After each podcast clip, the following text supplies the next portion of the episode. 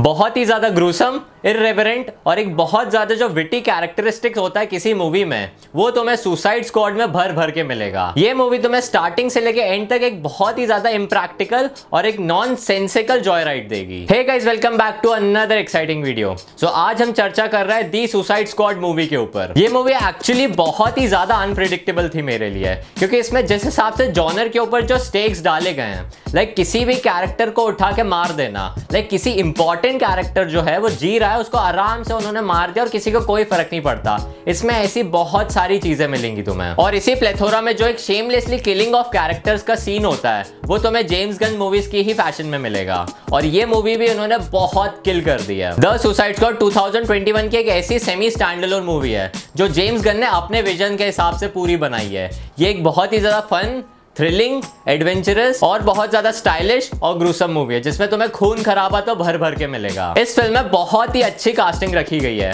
But इसमें कुछ ऐसे स्पेसिफिक कैरेक्टर्स हैं, जैसे Margot Robbie Idris Elba Sylvester Stallone इन सारे कैरेक्टर्स पहले से ही इतना ज़्यादा आउटशाइन कर देते हैं बाकी कैरेक्टर्स को, कि दूसरे कैरेक्टर्स अभी से ही हमें डर लगने लगता है। मूवी के स्टार्टिंग में हमें किसी भी कैरेक्टर के किसी भी तरीके में से कैरेक्टर बिल्डिंग नहीं दिखाई गई है। इसका एक बहुत ही ज़्यादा एक्सपोजिशन वे में आगे बढ़ाया गया है, और जैसे जैसे धीरे धीरे कैरेक्टर स्क्रीन पे आने लगते हैं। बाद में हमें थोड़ा थोड़ा कैरेक्टर्स के बारे में पता चलता है। बहुत सारे कैरेक्टर्स इसमें ऐसे ही दिखा दिए गए थे, जो विजुअली बहुत ज़्यादा अपीलिंग लग रहे थे, पर उनके पास खुद के पास एक अपना खुद का पर्पस होता ही नहीं है। और ना हमारे पास उनकी नॉलेज होती है, क्योंकि हम भी उनको पहली बार ही देख रहे हैं। इसलिए जो ओवरऑल जो विजुअली उनको डिपिक किया गया है, वो बहुत ही ब्यूटीफुल है। अदरवाइज़ उनका कैरेक्टर सिर्फ़ एक छोटे से बिल्डअप के लिए ही रहता है, ताकि ऑडियंस भी थोड़ी कंफ्यूज हो जाए, पर बाद में एक बहुत बड़ा सा चेंज आ जाता है। कॉमेडी एस्पेक्ट में तो ये मूवी बहुत ज़्यादा बड़ी फ्लॉप है। क्योंकि इसमें बहुत ज़्यादा ना डार्क ह्यूमर की बात की गई है, जिसमें इतनी हँसी नहीं आती है। एंड वही डार्क ह्यूमर वो लोग बहुत सारी जगह पे ना ड्रैग भी कर देते हैं, जिसको देख के हम थोड़ा सा बोर हो जाते हैं। इस मूवी में थोड़े से हार्ट टचिंग सीन्स भी थे और थोड़े इमोशनल वाले सीन भी थे, जो कंप्लीटली अननेसेसरी थे मूवी को। क्योंकि वो इतना अच्छा बिल्डअप दे भी नहीं पा रहे थे मूवी को और वो उस मोमेंट में थोड़ा टाइम ही वेस्ट कर रहे थे। इसमें तुम्हें भर भर के ना वन लाइनर डायलॉग्स मिलेंगे जो कि एक्चुअली अपने आप को इतना ज़्यादा सीरियसली लेते नहीं है।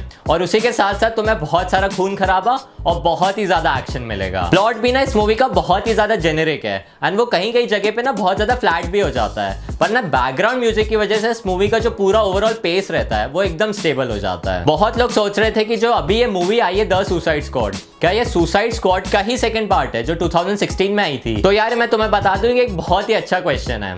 पर ना, इसका आंसर ना जेम्स गन ने खुद भी दिया है। उन्होंने बोला कि तुम इसकी टेंशन बिल्कुल भी मत लो। तुम बस इस एक्सपीरियंस को बहुत ज़्यादा एंजॉय करोगे और मैं उसकी गारंटी लेता हूँ। और मूवी देखने के बाद मुझे भी लगा यार कि यार, इसका इतना ज़्यादा कनेक्शन था नहीं फ़र्स्ट पार्ट से। क्योंकि उन्होंने पुराने एलिमेंट्स को ज़्यादा दिखाने की कोशिश की ही नहीं है। उन्होंने अपना एक बहुत जेनरिक सा प्लॉट बनाया। है इस मूवी के डायरेक्टर जेम्स गन ने भी खुद ही कहा था कि मैं विजुअली भी इसको बहुत ज़्यादा सिली दिखाना चाहता हूँ but at the same time मैं बहुत ही ज़्यादा ना ब्यूटीफुल बनाना चाहता हूँ इस मूवी को, ताकि जो ओवरऑल ये मूवी बन जाए, वो एक बहुत ही ज़्यादा विजुअली कल्ट क्लासिक मास्टरपीस हो जाए। और सिनेमैटिकली अगर बात की जाए तो ये मूवी एक्चुअली बहुत ज़्यादा वॉर बेस्ड लगती है। इसमें तुम्हें मिशन नाजीज इन सब की बात की गई है। मतलब सोल्जर्स वर्ल्ड वॉर्स इन सब के साथ साथ जो एक विकेट सेंस ऑफ़ ह्यूमर आता है किसी मूवी में, और जो इसमें एलिमेंट्स यूज़ कर सुपर हीरोज को लेके, वो बहुत ही ज़्यादा अमेजिंग है। देखो यार जेम्स गन की गार्डियंस ऑफ़ द गैलेक्सी भी बहुत ज़्यादा ही पसंद आई थी हम सबको तो इसको भी मैं बिल्कुल भी मिस नहीं कर सकता था, और अच्छा हुआ मैंने बिल्कुल मिस नहीं किया, क्योंकि मूवी बहुत मज़ेदार है। चलो अब कैरेक्टर्स की बात करते हैं। सबसे पहले हम लेते हैं मार्गो ट्रॉबी को। उनका जो हार्ले क्वीन का कैरेक्टर है, वो इस बार भी उन्होंने बहुत ही अच्छे तरीके से किया पर ना, इस बार मूवी में ना, उनका जो टाइम कंस्ट्रेंट था मूवी में, वो बहुत ही ज़्यादा कम है। लाइक ना, पूरा जो फोकस है और जो प्लॉट है, वो उस पर बेस बिल्कुल भी नहीं है। इसलिए मैक्सिमम जितना भी उन पर फोकस किया गया है, वो इतना मूवी के प्लॉट के लिए इंपॉर्टेंट नहीं था। पर विजुअली उनका एक जेल फाइट सीक्वेंस दिखाया गया इस मूवी में, जो कि बहुत ही अच्छा विजुअली लगता है। जैसे परफेक्टली बैलेंस विजुअल्स होते हैं ना किसी मूवी में, बहुत ही स्लो मोशन के साथ साथ और बहुत ज़्यादा फाइट टेक्निक्स ये सारी उनके फाइट सीन्स में दिखती हैं। एड्रेस एल्बा का कैरेक्टर जिन्होंने ब्लड स्पोर्ट का कैरेक्टर किया है, उन्होंने एक बहुत ही ज़्यादा ना ऐसे enthusiastic as well as charismatic character किया है, जो कि एक्चुअली मूवी में एकदम लीड रोल की तरह ही लगता है। मेरा पर्सनल फेवरेट तो इस मूवी में किंग शार्क का ही रोल था, जो कि किया है सिल्वेस्टर स्टैलन ने। उनकी आवाज़ एक्चुअली इतनी ज़्यादा बोल्ड एंड एंथुसियास्टिक लगती है, जिसको देख के लगता है कि हाँ यार, इस कैरेक्टर के लिए ये वॉइस बहुत ही बेटर जा रही है। फिर आता है पीस मेकर का कैरेक्टर जिसका रोल किया है जॉन सीना ने। मतलब यार, उनकी अब तक की सबसे बेस्ट परफॉर्मेंस में से एक था ये कैरेक्टर पर ना मूवी में हर कैरेक्टर का एक बैकग्राउंड सिनेरियो होता है, वो हमें प्रॉपर इसका मोटिवेशन समझ में आया ही नहीं कि ये एक्चुअली विलन है या हीरो है।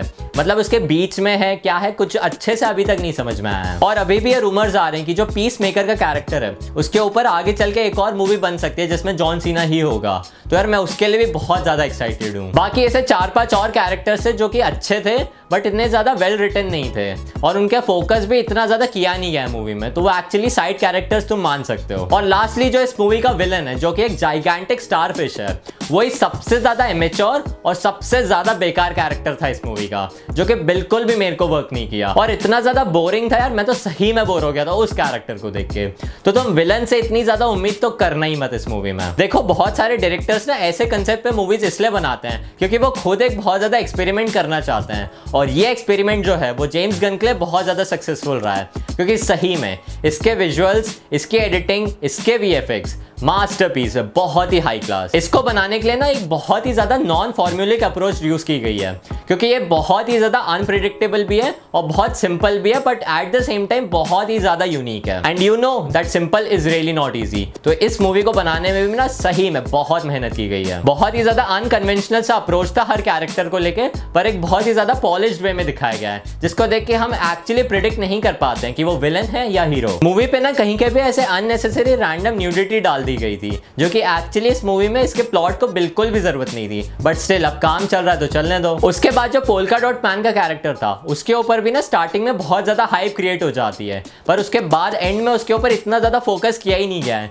जो देख के लग रहा था कि यार इतनी मेहनत की उन्होंने स्टार्टिंग में, उसके बाद इस कैरेक्टर को एकदम से भूल ही गए। वो कैरेक्टर ना थोड़ा सा डिसअपॉइंटिंग था मेरे लिए इस मूवी के लिए, क्योंकि बाकी कैरेक्टर्स उससे ज़्यादा बहुत ही ज़्यादा आउटशाइन कर रहे थे। मूवी एक्चुअली दो से ढाई घंटे के बीच में और जो लास्ट के तीस से चालीस मिनट बचते हैं। उसमें तुम सही में सोचने लगो कि यार तुमने बहुत ज़्यादा अच्छी विजुअली अपीलिंग चीज़ें देख ली हैं।